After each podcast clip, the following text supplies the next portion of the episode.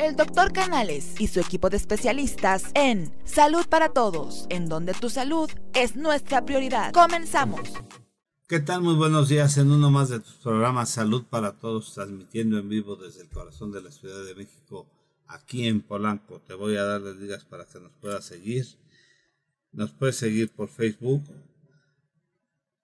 Salud para Todos, en Spotify, Salud para Todos, eh, Diagonal Podcast, en Twitter, arroba salud-todos MX, en YouTube, Salud para Todos, teléfono en cabina 55 52 79 22 62.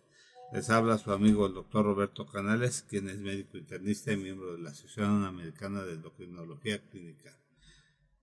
Eh, les voy a presentar al miembro de nuestro staff, ahorita el doctor Fernando Castillo Lira, quien es médico internista y se dedica a la medicina tradicional china. Buenos días. Hola, un gusto otra vez estar con ustedes.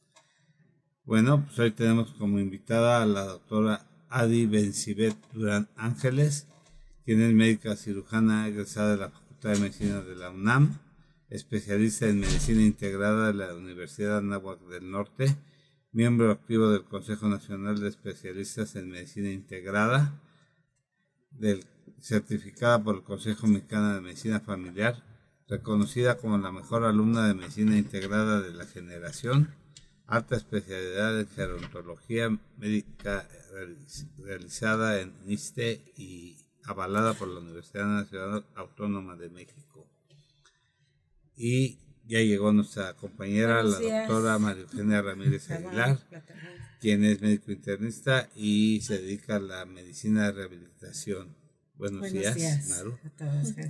¿Qué es la medicina integrada? Una pregunta. Así. Claro, era, era de base esa pregunta. Exacto. La medicina integrada eh, se empieza a evaluar desde el 2005 como una propuesta eh, precisamente para evitar complicaciones de pacientes con enfermedades crónicas. A partir de este año surge la especialidad como cualquier otra, eh, enfocándonos en la parte preventiva, la parte de diagnóstico y la parte de tratamiento de enfermedades eh, crónicas, infecciosas, algunas de las enfermedades o complicaciones de estas mismas enfermedades. y entonces, medicina interna. Estamos eh, muy en conjunto con lo que es medicina familiar y medicina interna. ¿Por qué? Porque nosotros nos desempeñamos desde el primer nivel de atención hasta un tercer nivel de atención. Yo estuve en una especialidad en la que la hice en un tercer nivel de atención, pero la conocí en un primero. Ah, Entonces, precisamente eh, trata de ayudar al médico familiar con todo este tipo de enfermedades crónicas, infectocontagiosas, incluso adicciones, para poder evitar esas complicaciones y que llegue el paciente a un segundo o un tercer nivel con complicaciones. Entonces, eso es lo que hace un médico integralista, como lo diría la Secretaría de Salud, o integrista, como muchos nos llaman también. Que empiezan a tomar otros. O sea, que justo el tema que, que propusimos se apega mucho a su especialidad, ¿no? La importancia del apego del paciente diabético hipertenso en su. Así es. Y bueno, pues más ad hoc no pudo haber estado el, tema, porque sabemos que bueno, son padecimientos crónicos eh, que vienen siendo hoy en día, estamos ocupando el segundo lugar mundial y tenemos problemas ya viendo niños con diabetes tipo 2, el primer lugar de obesidad. en el mundo y la hipertensión cada vez en gente más joven. y, y, bueno, sabemos que casi el 100% de los diabéticos se van a hacer hipertensos y casi con síndromes metabólicos o epidemias y casi la mayoría de los hipertensos se van a hacer diabéticos o sea que hay una liga ahí. Son integrados. Integrados, muy importante. integrados. Entonces, este, pues vamos a darle la palabra a, ¿cómo te dicen? Adi o Bencibet. Adi.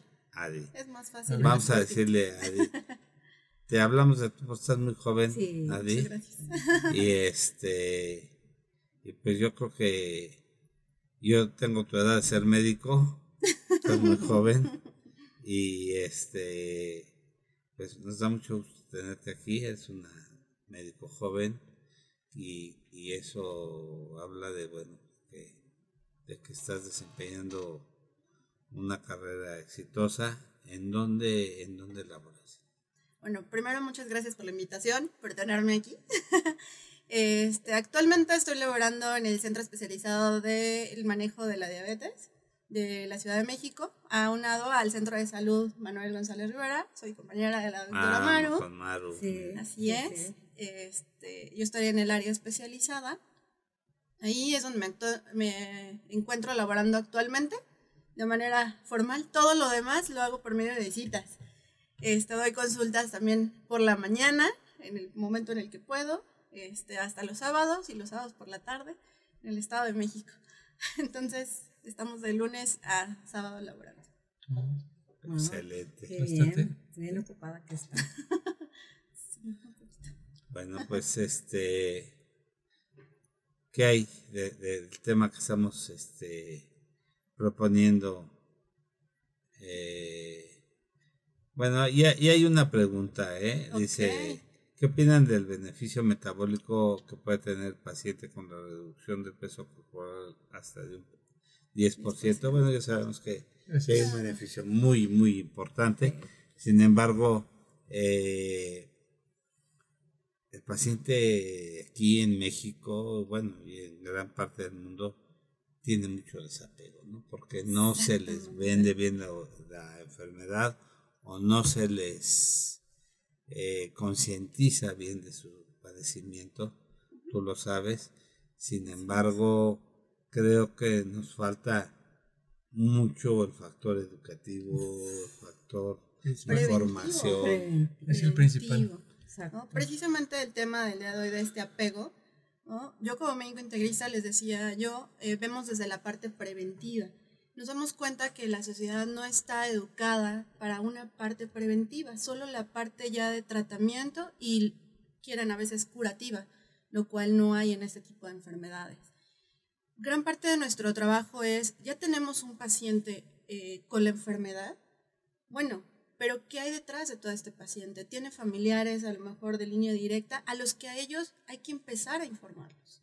¿no? Hay que empezar a prevenir, empezar a hacer estudios diagnósticos, bajar de peso, estilos de vida. Si ya tenemos a un familiar con esta enfermedad, hay que hacer el entorno familiar o de alguna otra, de alguna otra persona perdón, que esté asociado a ellos, también ayudarlos a que esté este, con estilos de vida diferentes, que empecemos a hacer conciencia en los demás antes de tener la enfermedad, no, no en el momento en el que ya la tenemos. Esto abarca desde antes del embarazo de la madre. Claro, Es toda una historia. Antes de embarazarse es. tiene que tener una, un peso propio y adecuado para Ujú. evitar caer en este círculo vicioso, sí, claro. ¿sí? que lo desencadena con más facilidad, con genética y sin genética. Sí, exactamente. Curio- curiosamente, quisiera hacer una acotación aquí. El, el lunes me tocó ver varios pacientes diabéticos, pero una paciente que llegó con 350 de glucosa porque dejó de tomarse su medicamento. Y, y me dice, es que vine con usted porque quiero que así me baje de aquí a mañana la glucosa. Le dije, solo Diosito se la puede bajar así o muriéndose, No, Y, me llegó una paciente que, que desafortunadamente tuvo un problema de litiasis eh, vesicular Piedritas. mal manejada, que debió de haberse operado desde octubre, no se operó, hizo una colestasis hepática, hizo una pancreatitis, se le tuvo que hacer un CEPRE en diciembre y resultó con cáncer de páncreas. Y se los dije, y llegó el lunes también, estaban ahí en ese tiempo. Eh, esta paciente se va a hacer diabética y justamente el lunes le dije, está diabética, llegó ya con 300 de glucosa, va a tener que usar insulina de todas, todas, porque aquí no hay medicamento que estimule células que no hay. O sea, no vamos a estimular es. ninguna célula para producción de insulina. Se lo dije al hijo. Eh, entonces, este, pero la, la gente a veces piensa que tenemos la varita mágica o la pastilla Ojalá. mágica. Y, y este, ayer me llegó una paciente con 500 y tantos de glucosa que estamos insulinizando. Y dice, es que acabo de comer mucho hoy. Le Dije, señora, es que usted se debe haber comido media vaca hoy, ¿no? Para haber llegado con 500 y tantos, con 500 y tantos de glucosa. Y este, el hijo se rió. Eh, y es una señora de setenta y tantos años. Le dije, madre, tenemos que corregir esa, esa situación de, pues, ajustarle su, su, su insulina. Obviamente, sus medicamentos tiene que modificar toda la cuestión de la dieta, porque si no va a estar mal. Son muchos cambios. Y entonces, este, el hijo, pues, confuso, es que no le está haciendo la insulina, no, es que no es que no le haga la insulina. Hay que ver si la señora vive sola, si se la está aplicando, si se está aplicando adecuadamente la cantidad de la insulina. Hay que ver eh, la pluma que le dimos aquí. Si, bueno, pues hay que ver muchas caras. Sí. Y Sí. estudios. Parte de, de este tratamiento de los pacientes muchas veces creen que solamente es por parte del médico y esto es erróneo. El tratamiento de un paciente siempre va a ser inter y multidisciplinario. Siempre. Tú no pediste café, ¿verdad? Perdón, para dárselo a. Ah, sí. como no No, no, no, está bien, está bien, está bien. Entonces, Está bien. E- Ese va a ser el tratamiento de un paciente, inter y multidisciplinario. Pero si no hacemos un conjunto con todos los demás eh, personales de salud, no vamos a poder llegar a un control del paciente. No vamos a poder eh, empoderarlo para que él aprenda sobre sus enfermedades, él aprenda a cuidarse. Entonces, debemos de tomar en cuenta que no solo somos nosotros, también tenemos a otros eh, profesionales de la salud que nos pueden apoyar con esto. ¿ok? Y obviamente explicarle esto al paciente. A lo mejor necesita de algún nutriólogo que nos ayude especialmente en su, en su tratamiento eh, eh, de la alimentación. ¿Por qué? Porque muchos creen que les ponemos insulina, les ponemos el medicamento y se les va a bajar. Y siguen comiendo lo mismo. ¿no? Pero si no hacemos ese énfasis en el cambio del estilo de vida, no vamos a poder lograr un control del paciente. Mira, Adi, a mí me gustó mucho el concepto que ocupaste al inicio de integrativo. Hoy por hoy sabemos que la medicina debe de ser más que nada integrativa. Este concepto ya es de antaño, que afortunadamente nuestra medicina de este lado occidental ya lo empieza a cobijar. Al menos eso ya es algo importante, es un gran paso, ¿sí? Que hay que comprender que integran otro tipo de, de- de- fusiones, otro tipo de tratamientos, pero bueno, ya es interdisciplinario, eso es lo más importante. La conexión, la comunicación y sobre todo el diálogo médico-paciente. Ahora bien, lo que llama mucho la atención, esto es México, al igual que Estados Unidos y otros países como China, tienen gran problema de la problemática de la, de la diabetes, ¿no?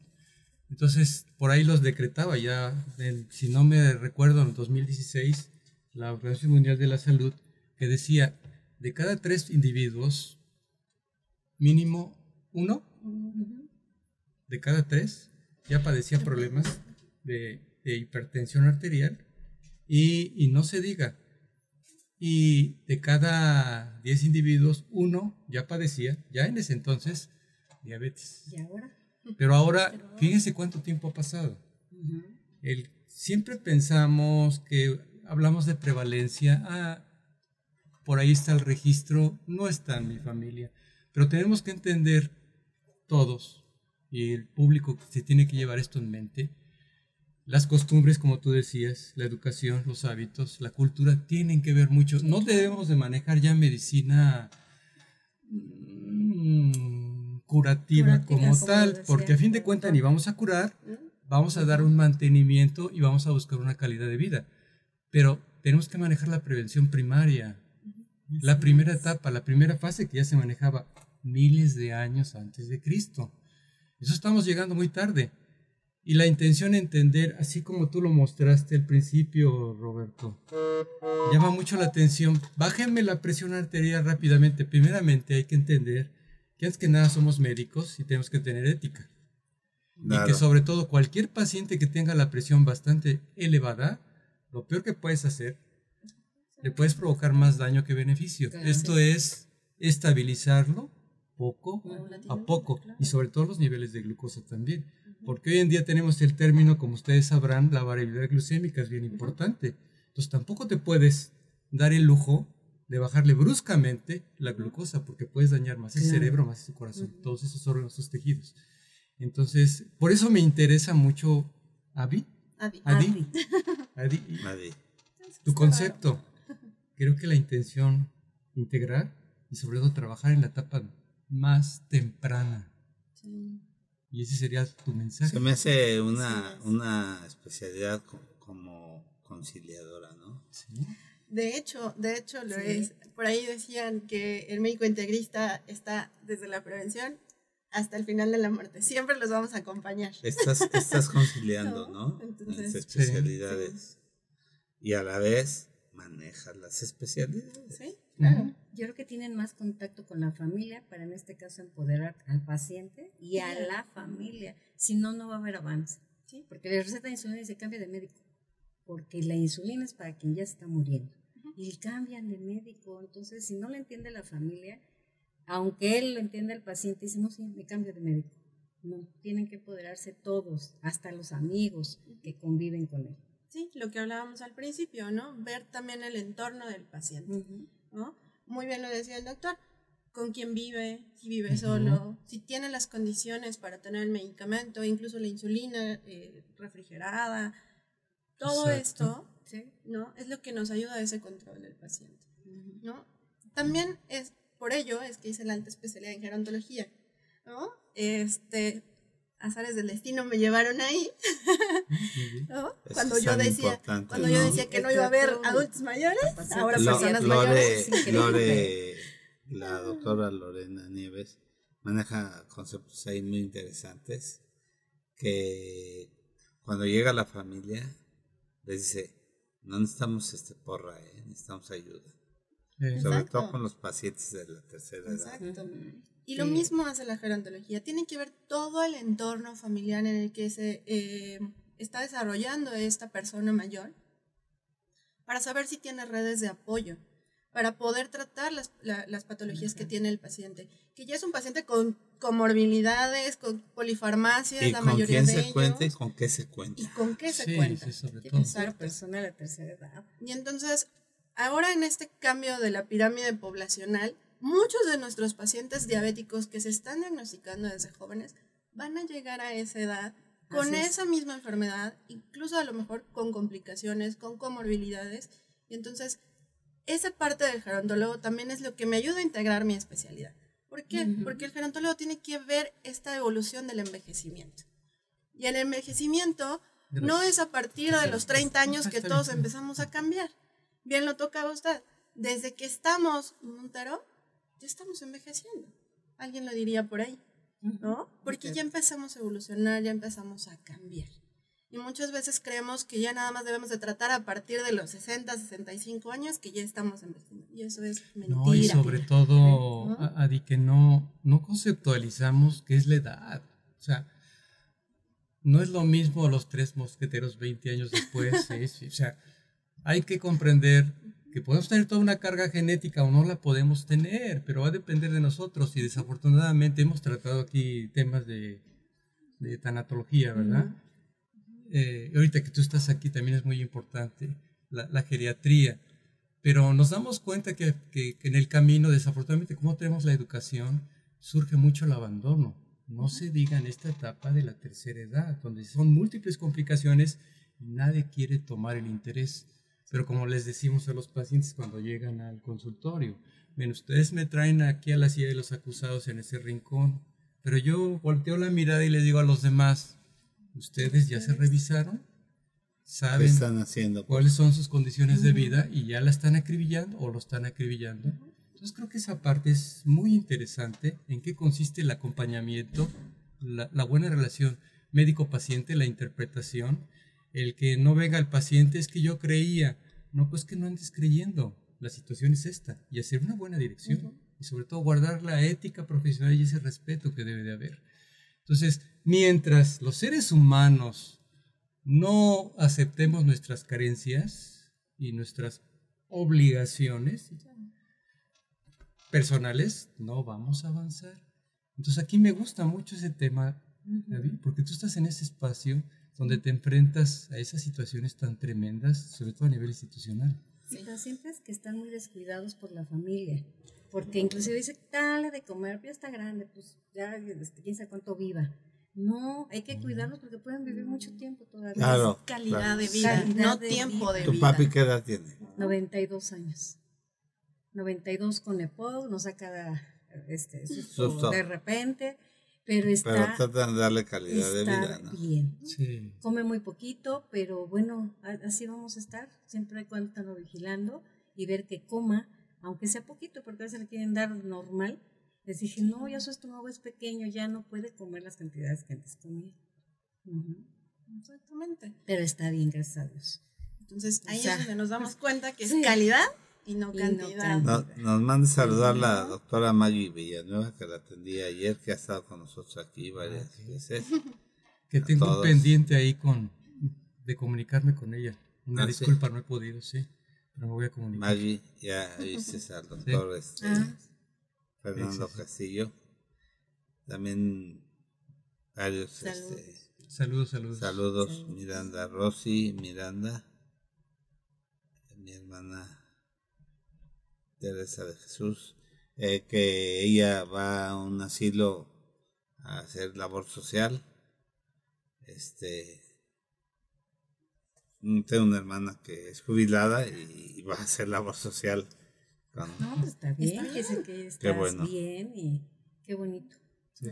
Sí, es, es, es muy bonito porque el dar algo de tiempo a la gente que lo necesita es muy bonito, ¿no? Patricia Vizcarra Hernández también nos da los buenos días. Toda la gente que nos hace el favor de escucharnos, este, pues, mandamos un afectuoso saludo. También vi una paciente eh, en la semana que estuvo perforada con la apéndice perforada dos semanas.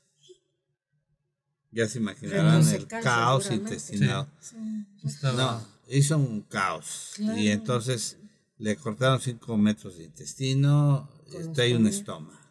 Oh, Y obviamente la tuvieron que transfundir, la metieron con 6 de hemoglobina al quirófano.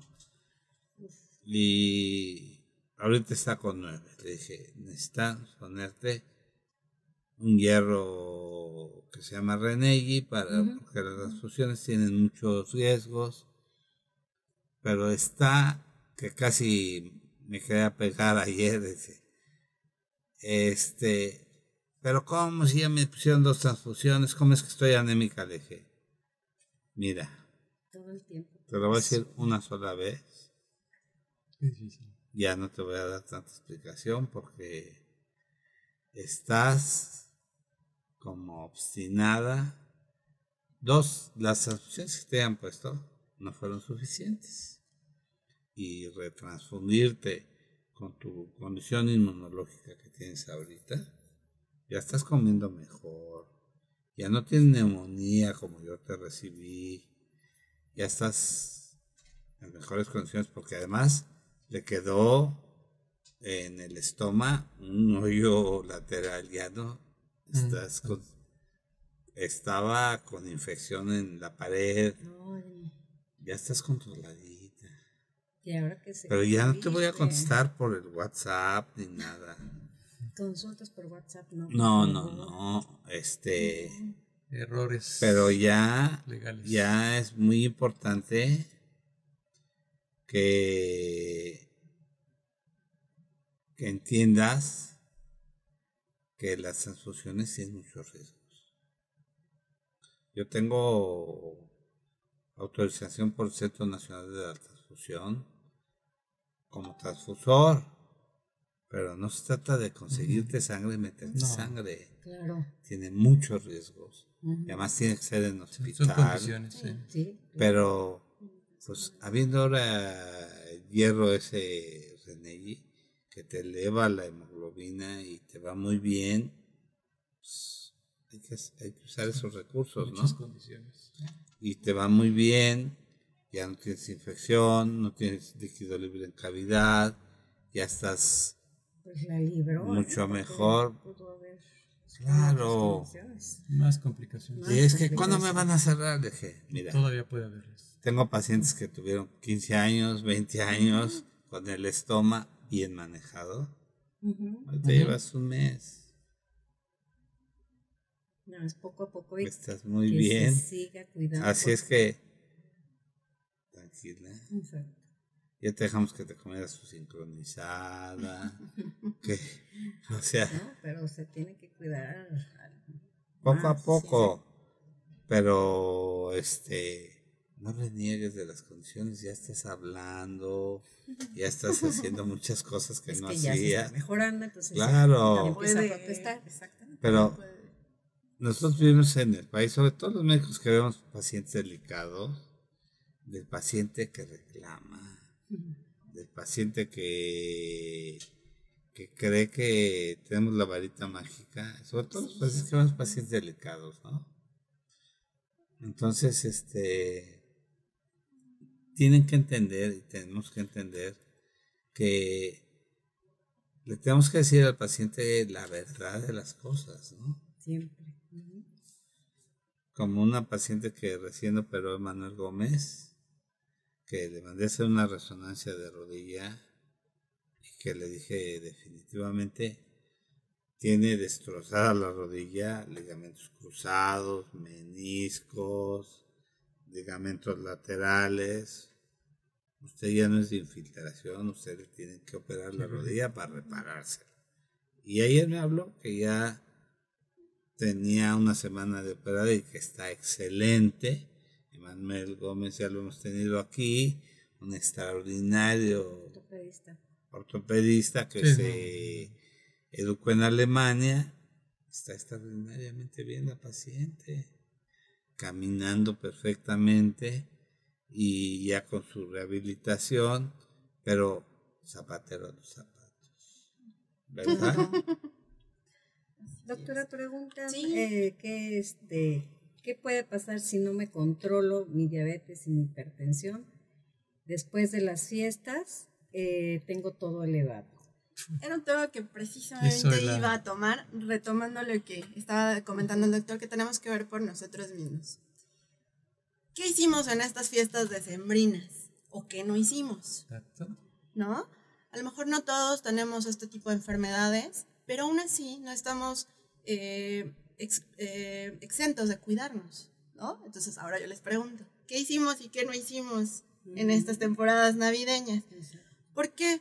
Porque la gente está acostumbrada a que viene Navidad y tengo que celebrar y tengo que hacer cena y la ensalada y, y la pasta y, y tenemos que comer de todo. Ese es Gula ya. Y el recalentado y, aquí. ajá, ¿Y quieres poquito? Bueno, sí. y se Es Gula. pone sí. y el recalentado y todo lo demás. más sal. Un paciente que padece una enfermedad crónica, llámese cual, cual sea, ¿no? debe de tener en cuenta que no tenemos esos como permisos solo por ser Navidad. Tenemos que Exacto. cuidarnos, tenemos que saber elegir qué hacer. ¿no? no suspender mi tratamiento farmacológico, pero también cuidar el tratamiento no farmacológico. ¿no? Podría estar la cena entera, pero a lo mejor es, yo decido comer esto en cierta cantidad y porción que me corresponde asociado a esto y esto. ¿no? Entonces tenemos que tener el criterio de selección de mi alimentación, ¿no? Si hago ejercicio, no dejarlo solo porque es diciembre, ¿no? Entonces, seguir con mis hábitos adecuados. Esto me va a permitir tener este control eh, subsecuente. No estar bien controlado el año y descontrolarme en diciembre, que es mucho de lo que sucede con estos pacientes. Porque ya ahorita como llegan, doctora. Exactamente. Bien descontrolados. Llegan descontrolados, llegan elevados y así de, ¿qué hiciste? Nada, doctora. Bueno, sí, me comí un pedacito de rosca. Pues ese pedacito de rosca, ¿no? que le llaman pedacito, pero en realidad son como tres rebanadas, ¿no? ese pedacito de rosca ya los descontroló. Y no los descontroló un día, porque no comieron una rebanadita un día. O Seguro se la comieron comiendo. Exactamente. Sí, exacto. Entonces, ¿qué puede pasar si no eh, perpetúo mis hábitos, eh, alimentación, ejercicio, mi tratamiento farmacológico? Pues voy a tener descontroles. Y estos descontroles me pueden llevar a descompensaciones, que mucho se da en esta temporada este, de invierno y en, a principios de enero, estas descompensaciones que llegan al hospital.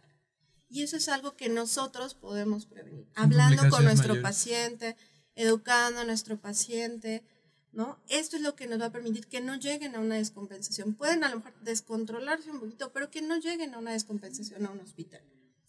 Esto que hacemos en el centro de diabetes es algo que a mí me gusta. A mí me gusta este, este centro porque tratamos de educar al paciente.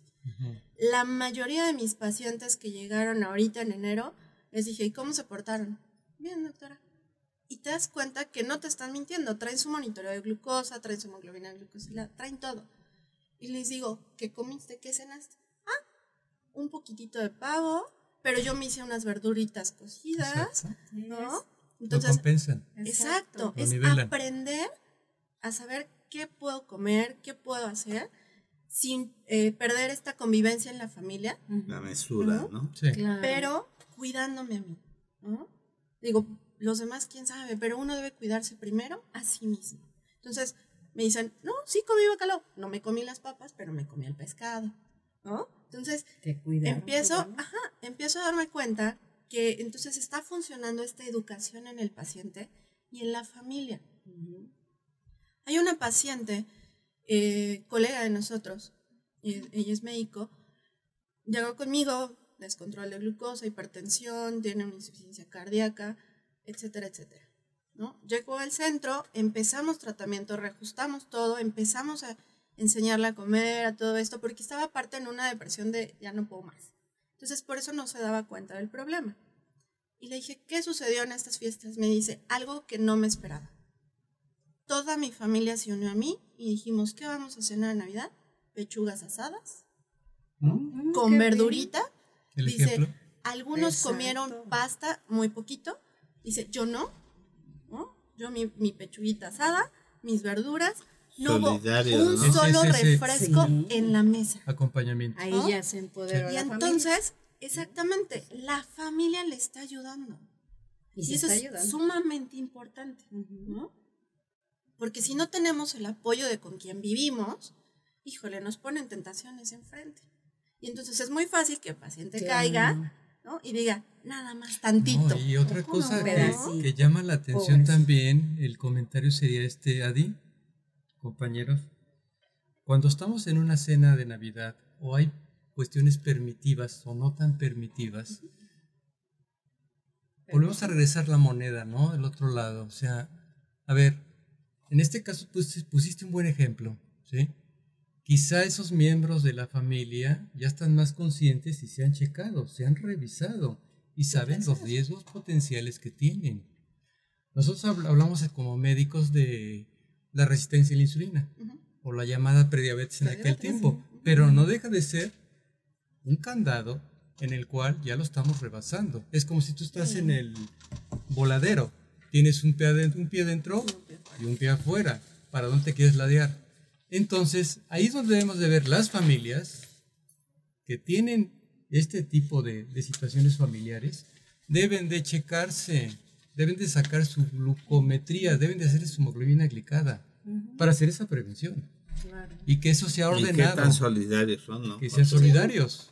Ese sería una buena interpretación. Claro. Sí, la verdad es que esta paciente me sorprendió, me dio muchísimo gusto, ¿no? Porque nunca he ido acompañada, pero ella le dijo a su familia, Y todos, todos se es pusieron que hay en que con- hacer. de, de acuerdo. Creo que hay varias Hay varias preguntas. preguntas. Rocío Cota, saludos desde Zacatecas. Te manda a saludar. Abraham González Ordaz. Ah, bien, un odontólogo amigo mío. Adi. Vamos a hacer la profesión. Bueno, la pregunta de Karen ya la, ya la respondieron, de qué opinan del beneficio metabólico que puede traer el paciente con la reducción de peso corporal del 10%. La otra es, ¿la hemodiálisis a qué fase corresponde? ¿Y hay posibilidad de salvar mi riñón o mi hígado? Saludos. Pregunta de Miriam. La otra, ¿qué puedo hacer para bajar mi cintura? Porque tengo un peso no tan alto, pero mi cintura mi, y mi- o Mm. mi grasa abdominal no baja. O batallo mucho para ello. Es por algo que estoy, es por esto que estoy comiendo, Disciplina. es por algo que estoy comiendo o algo en mí de manera metabólica. Saludos. Algo que hablábamos es de un tratamiento integral. ¿no? Y entonces tenemos que ver qué alimentación estoy haciendo, cuántas comidas estoy haciendo, si estoy en horario, si no estoy en horarios, estoy haciendo ejercicio, qué estoy haciendo ejercicio, ¿no? Exacto. Todo eso incluye, ok, sí, tenemos una, un- unos centímetros de más a nivel de cintura, no sabemos cuánto, pero tenemos que llevar esto a cabo y no es de un día para otro, no es en un mes, ¿no? Tenemos que tener en cuenta que esto lleva tiempo, ¿no? Tenemos que ser pacientes pero disciplinados. Exacto. Entonces, si no, no vamos a ver ningún cambio. Sí, un consejo otro, no. por una nutrióloga Claro, y, y un régimen nutrimental. Un traje a la medida. exacto. Sí, para es, cada es persona, es el ¿no? reflejo de Así los es. hábitos, más que nada. Sí. Exactamente. Sí, un Y el índice grado de, masa- complicaciones que un ya pueden índice estar de presentes. masa grasa, o sea, una, hay básculas de De impedancia, impedancia. que, que ya les, eh, los nutriólogos ya profesionales le sacan ahí un, un buen régimen de nutrición a la gente. Ahora, a- De hay, hay un aspecto que en ocasiones quizá a veces se nos pasa de frente con los pacientes. No sé, no sé ustedes qué opinen. Cuando tenemos un paciente que no baja, dices, bueno, ¿en qué etapa te encuentras que no bajas ya tu masa corporal? Tu índice de masa corporal. ¿En qué etapa te encuentras de complicaciones? Porque generalmente, por ahí mencionaste una pregunta por ahí que hacía la doctora sobre el- algo renal. Sí. ¿sí? Entonces, vamos. si son pacientes que te corresponde a ti, este, eh, Adi, comentarlo, si son pacientes que ya están muy avanzados, en este caso de las complicaciones, que les cuesta mucho trabajo bajar de peso, ¿a qué se refiere eso? Esa retención de líquidos que están acumulando y no los deja bajar de peso. ¿A qué se Exacto. referiría? Asociado a todo esto, hablando por ejemplo de la impedancia, es algo que a mí me, me agrada, ¿no? Estar asociada con una nutrióloga que me permita y que me ayude haciendo esto. Muchos pacientes creen que no bajan de peso porque es pura grasa, pero realmente no sabemos cuál es la composición corporal eh, que nos está teniendo en ese peso. Puede ser líquido, ¿no? Puede ser masa muscular, un paciente que hace ejercicio, puede ser grasa, pero hay que ver si es grasa visceral o grasa este, periférica. Entonces, ¿qué composición es la que tiene el paciente para saber aunado a qué está ese peso? ¿no? ¿Y ¿En qué etapa? ¿Y en qué etapa? Ajá. Ahora bien, lo mencionaba, las complicaciones es algo sumamente importante. Un paciente diabético desde e hipertenso, desde el momento en que lo captamos, ya sea en la eh, en prediabetes, que hablábamos de intolerancia a los carbohidratos, o un paciente que tiene una presión arterial no tan elevada, podemos empezar a hacer prevenciones desde el cambio en el estilo de vida, que a lo mejor con eso va a estar asociado a algo farmacológico mínimo.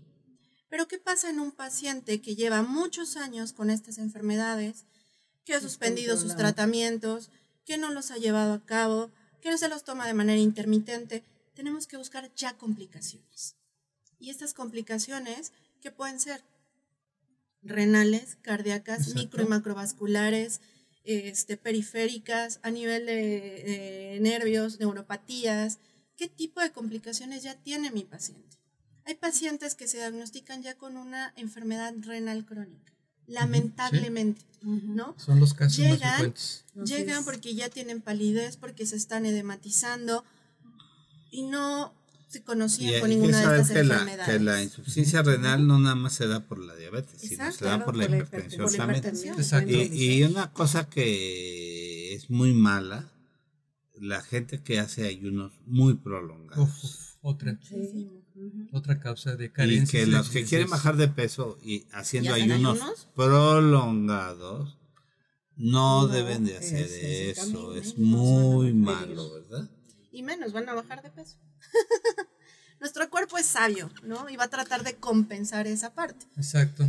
Entonces, al no darle estos alimentos que requiere, pues obviamente él va a tratar de sustituirlos. Y entonces muchos dicen, ¿y entonces por qué se me sube el azúcar cuando hago ayunos? ¿Por qué no bajo de peso? Pues precisamente porque son ayunos prolongados en el que el cuerpo llega a compensar. ¿no? No, y, y fíjate que ya lo que están comentando ahorita me llamó mucho la atención. Si hacen dietas de hambre. En primera dieta pueden ser frijoles. Como el doctor Sí, este, Castillo que se la pasa trabajando todo el Hace día y come hasta las 12 de la Sí. noche. Me refiero a esto. Hacen dietas de hambre. ¿Qué significa esto? Que al hacer dietas de hambre, al hacer dietas de hambre va a haber mucha situación de tipo carencial. Claro. Entonces, al haber situaciones de tipo carencial, esto nos va a hacer que se nos complique más el cuadro clínico o las complicaciones ya preexistentes, ¿verdad?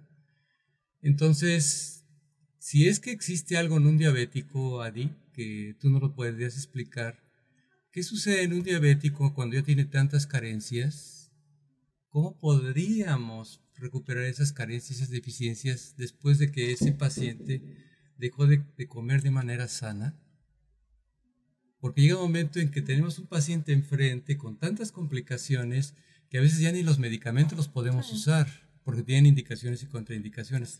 Pero a veces ya son carentes de minerales, de proteínas, que a veces ya no podemos ni manejar. O sea, ¿qué les dirías a este grupo de, de personajes, a estos pacientes? No solo al paciente, a la familia. ¿Ok? ¿no? ¿Por qué? Porque la familia dice, es que no comía y ahora queremos que coma, pero quieren que coman como si no hubiera un mañana, ¿no? Y así no es, ¿no? Esto de la misma manera es poco a poco. Entonces ya tiene deficiencias, ya tiene carencias, tenemos que volver a instaurar este tipo de alimentos, pero es calculado, ¿no? Y por eso el tratamiento interdisciplinario, ¿no? Bien lo decía el doctor, no somos dioses, no somos un todo ni lo sabemos todo. ¿No? Tenemos que apoyarnos para que alguien más también nos ayude a lo mejor al cálculo de estos minerales que hacen falta, de estos nutrientes que nos hacen falta y darlos de manera paulatina, porque generamos lo mismo.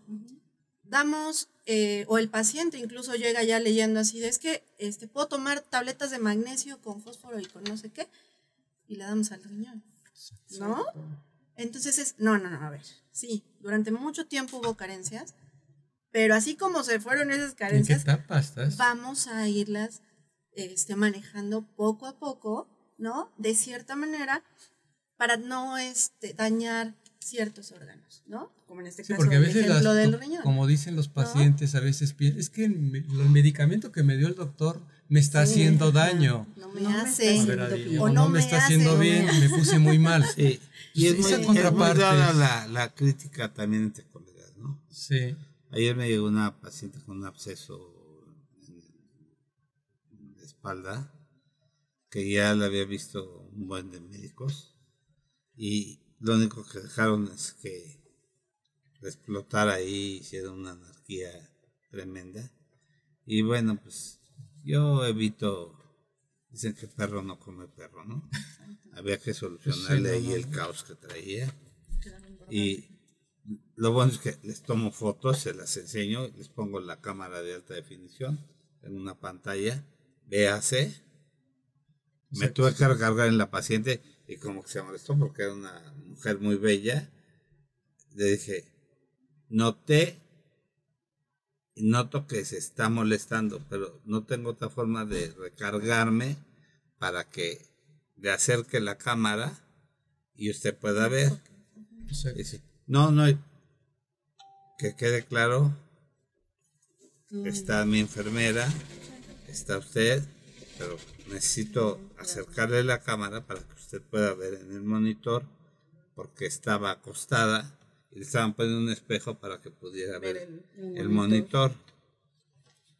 Este, quiero aclarar, porque Sí, esas cosas. Ya, y sí. haya una La enfermedad. Sí. interpretación. Sí, Sí. Sí. son de los pacientes. Sí, no, no, no, no, no estoy, este, es que no, noté que, Sí. que usted, este, como que, No. Sí. pero, exacto. no, es que tomé un hisopo para que viera la profundidad y viera, no, estaba tremendo eso, Manches, ¿no? seguro que estaba gigante. Sí. Doctora, perdón, para pasar a otra pregunta. Sí, iba a Lo contestar de, precisamente lo de la este, enfermedad renal. Sí, ¿hay posibilidad de salvar el riñón cuando se esté modelizando? Yo creo que esa es la, esa es la pregunta Sí. concreta. La, la- de la continuación, ¿verdad? Sí. Para que pasemos a la De Una de salvarlo, las- Una de las complicaciones más frecuentes que ya dijimos, pues es la enfermedad renal. ¿no? Y tenemos que tomar en cuenta que tenemos diferentes etapas de la enfermedad renal. Exacto. Entonces, no todas son insuficiencias, No. Son enfermedades renales crónicas. Cada una de estas tiene una etapa y tenemos que hacer algo diferente en cada una de ellas. Un paciente lo referimos a un nefrólogo ya con una enfermedad renal en un estadio 4. ¿Qué se refiere a esto? Cuando su función renal se encuentra entre un 15 y, un, eh, y 30 perdón, mililitros minuto. ¿no? ¿Por qué? Porque ahí es donde tenemos que ya empezar a hablarle al paciente que su función renal está disminuyendo, que pudiera llegar a necesitar una sustitución de esta función renal. Tenemos dos maneras de hacer esta sustitución de la función renal. Tenemos la diálisis y la hemodiálisis. Pero esto de salvar al riñón me suena como muy descabellado. Espectacular. Porque, sí, porque digo, a menos de que fuera por alguna causa, ¿no? En Es- especial, a lo mejor pudiera ser paciente candidato a trasplante renal, Ajá. pero habrá que ver las condiciones del del paciente. Salvar es pero salvarlo, O sea, ya, eso ya No no, se creo. puede.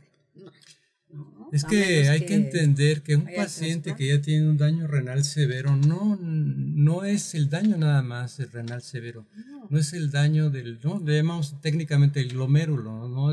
Ya, no hay, ya no filtra, ya hay retención, ya está reteniendo más tóxicos y está perdiendo Claro. más minerales y más sustancia, más materia Y prima proteínas y nitrogenadas. proteínas se está Sí. tirando.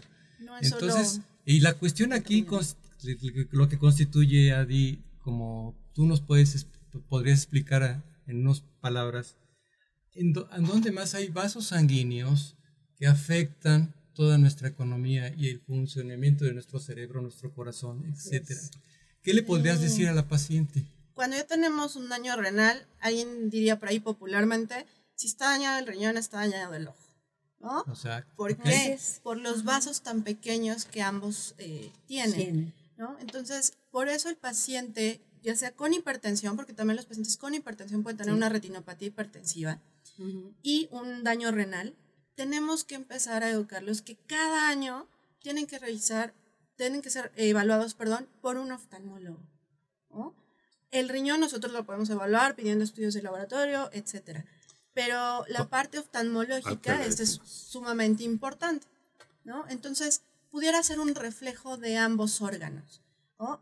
Aunado obviamente a la microvasculatura cerebral, periférica, cardíaca. O sea, nos da a entender eventos vasculares cerebrales, Pre- infartos. que por Infarto. qué el, el ojo dice, es que lo primero que se daña es la microvasculatura y lo primero que pierde el, el diabético es el ojo, es la vista y después viene el El riñón. riño.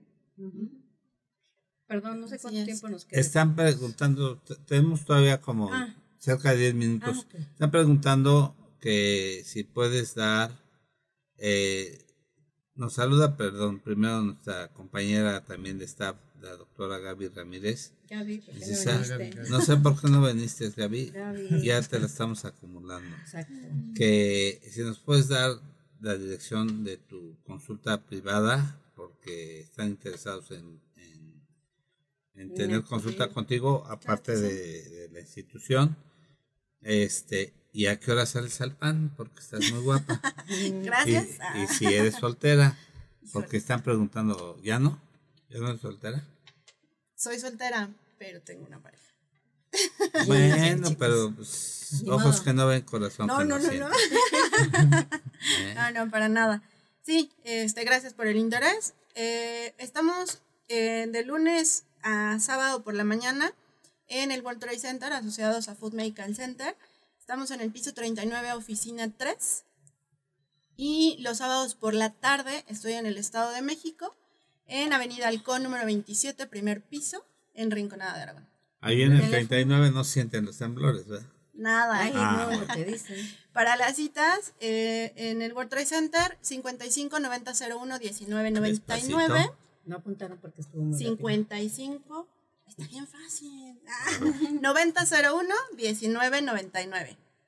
Y eh, para cita de Rinconada de Aragón, 55 6802 95 66. Perfecto. ¿Correcto? La otra pregunta es, ¿recomienda dejar de comer embutidos y productos enlatados? ¿Y cuáles son los alimentos que recomienda comer con regularidad y que no sean tan caros? ¿Nos puede recomendar algunos? Siempre tenemos que em, ver la, la economía del paciente. Nosotros podemos recomendar el mejor alimento, este, que creemos que tiene todas las eh, propiedades habidas y por haber, pero si el paciente no puede adquirirlo, va a ser imposible No que el paciente lleve una alimentación adecuada. Nos tenemos que apegar a la economía del paciente. Entonces, eh, esto de los embutidos y productos enlatados, pues es entre comillas, tenemos que valorar a cada paciente, tenemos que individualizarlo, personalizarlo. ¿No? no puedo decirle sí o no porque no sé las condiciones del paciente. ¿En qué etapa?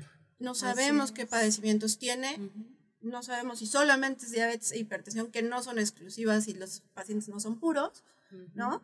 Pero tenemos que eh, ver qué es lo que el paciente puede adquirir, qué es lo que el paciente puede comer y también complicaciones. Ejemplo, pacientes gerontológicos, pacientes geriátricos, que obviamente nuestra función digestiva ya está disminuida, que ya no Mm. toleramos ciertos alimentos, también tenemos que tomar en cuenta eso, ¿no? No le puedo yo decir, este, hay que comer verduras y las verduras le generan inflamación, diarrea. Tengo que individualizar el tratamiento de cada paciente.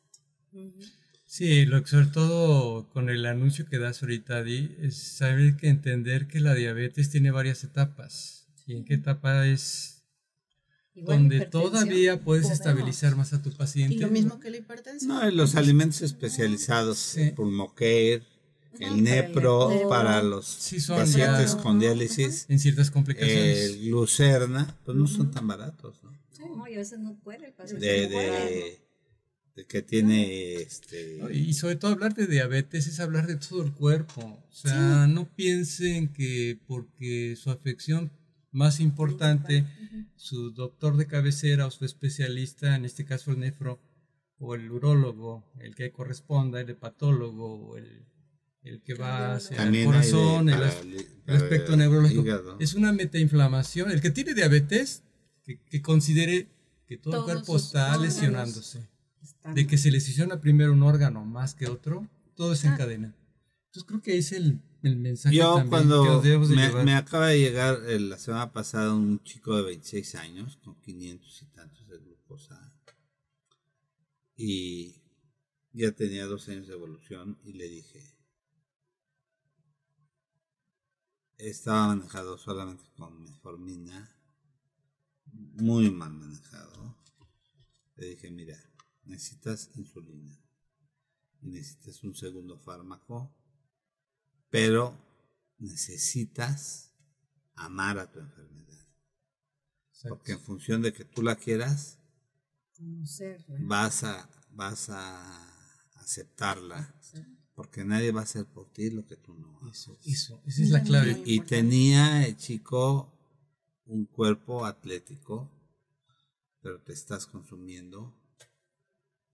Trae un taxi y, y venía con sus papás, el papá manejaba un autobús y, y- y se les veía la tristeza a los papás. Dice, es que luego se queda acostado de, de cansado y este tiene una pareja el muchacho. Le dije, ¿y seguro en tu sexualidad? Bajo cero.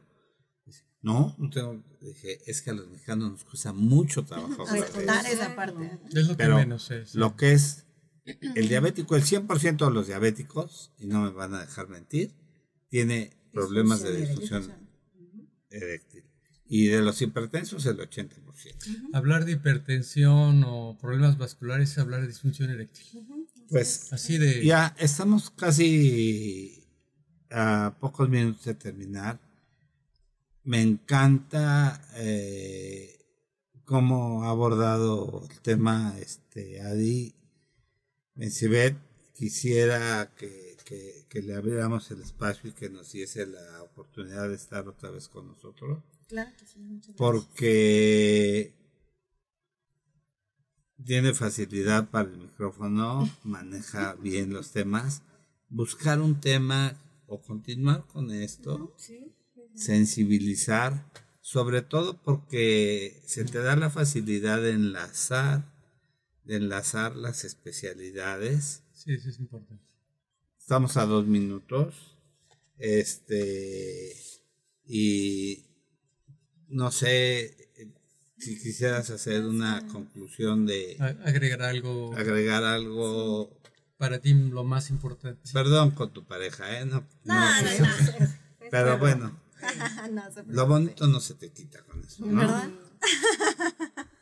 Él sabe. ¿Alguna pregunta, Sai? Este, no, pues es que sí quedaron muchísimas en el tintero, la verdad. Yo creo que sí sería buena opción que. sí, Que Que volviéramos a retomar el tema, claro Pero que sí. sabes que como igual, o sea, a lo mejor sí nos fuimos un poquito más con la cuestión diabética, pero también hay personas Sí, que son hipertensas. Exacto. Hipertensión. Pues ahora buscamos irnos con lo de la a la hipertensión, hipertensión. que es que No, y que van de la mano, hay Que que van de la entenderlo, mano, ¿eh? sí. No, no Sí, podemos sí, sí. decir Que van más de la mano. diabetes, Ah, sí, sí, menos diabetes o y, más también buscar irnos Todos con el paciente obeso. Exacto. Exactamente. O Sí. sea, y además buscar una fecha, Maru, si nos hace favor, porque Maru nos hace favor de llevar la, la agenda, porque tenemos eh, a Iscalti la otra semana, ¿verdad? Sí. Ah, es que alti, son- Que, no, es un grupazo de, de ¿Qué tema, psicología eh? y todo eso. Psicoterapeutas. ¿Qué tema? Pues si quieres dar una, una conclusión de un minuto Claro que sí. y este para Abierto lo que tú quieras. lo que tú quieras hablar. También de Adi. promoción. Ah. También lo que tú quieras. No, no, no. Punto número uno, estilo de vida, de cada uno. ¿no? Nuestro estilo de vida, nuestra alimentación, nuestras actividades físicas. Y esto, obviamente, tratar de que también nuestra familia este, sea parte de- del mismo. ¿no? Si no quieren, no los podemos obligar, pero tenemos que pensar por nosotros mismos. Punto número dos, atención a nuestras enfermedades de manera preventiva. Si ya conocemos que tenemos antecedentes, ya tenemos una carga genética, o simplemente mi estilo de vida pues no es el más óptimo, o me encuentro con obesidad, sobrepeso, empezar a investigarme, empezar a tratarme, ¿ok? Acudir al médico. El médico no estamos solo para diagnosticar y tratar y curar, cosas que a veces no podemos hacer. Sí. Estamos también para prevenir y evitar que tengamos ciertas enfermedades. Otro punto, si ya tenemos estas enfermedades, llevar un control, ¿no? Es difícil y muy fácil decirlo, ¿no? Pero tenemos que buscar la manera de tener control en nuestras enfermedades, ya sea hipertensión, ya sea diabetes, ya sea obesidad, dislipidemia, todo un síndrome metabólico. Entonces, tener ese control. Y si no puedo llevarlo, buscar ayuda, ¿no? Como lo decíamos, no somos dioses, no hacemos todo, ¿no? Pero tenemos todo un equipo que nos puede apoyar. Y tres, tratar de evitar estas complicaciones, obviamente con el control. Acudir a los especialistas que necesitemos, como el oftalmólogo, como el nefrólogo, en ciertas circunstancias, ¿no? Y ver la prevención de todos los que nos rodean. Y que nunca lleguen al médico solamente cuando hay dolor. Por favor. Exacto. Sí, sí, y digo, ah, difícilmente nos engañan, ¿no? Como Sí. la pacientita que llegó ayer con 500 y tantos y que me dice, es que acabo de comer mucho, le dije, Sí, no. de haber comido Dices, media vaca. o porque ya no O- aguantan o el la dolor. paciente que llegó con 350 y tantos Llegan el, ya el sintiéndose lunes, dice, es que vengo con usted porque quiero que de aquí a mañana me la baje. magia, Dije, no. Diosito es el que se la baja así, muriéndose, Sí, no, no. ¿no? Hacerles entender. Sí, claro No, que sí. nuevamente. Vuelvo a dar mis datos. Este, me encuentro de lunes a sábado por la mañana en el World Trade Center, piso 39, oficina 3. Es parte de Food Medical Center. Los sábados en Rinconada de Aragón. Em, los números telefónicos 55 90 01 19 99 y 55 68 02 95 66. ¿Correcto? Perfecto. Muy bien, Adi. Muchas gracias, muchas gracias. Maru, que, que la convidaste a la doctora Adi Bencibet Sí, sí. Ángeles. Fernando, gracias. No, gra- gracias. Gracias a Sai, Gracias, gracias a Jesús. Gracias. Y felicidades a Alex Gasca, Alex que Gasca, su felicidades. cumpleaños. su cumpleaños. Y a toda la gente que nos hace el favor de escucharnos, que tengan un excelente día y mejor fin de semana. Muchas gracias. Gracias, Nos que estén bien. gracias. Hasta luego.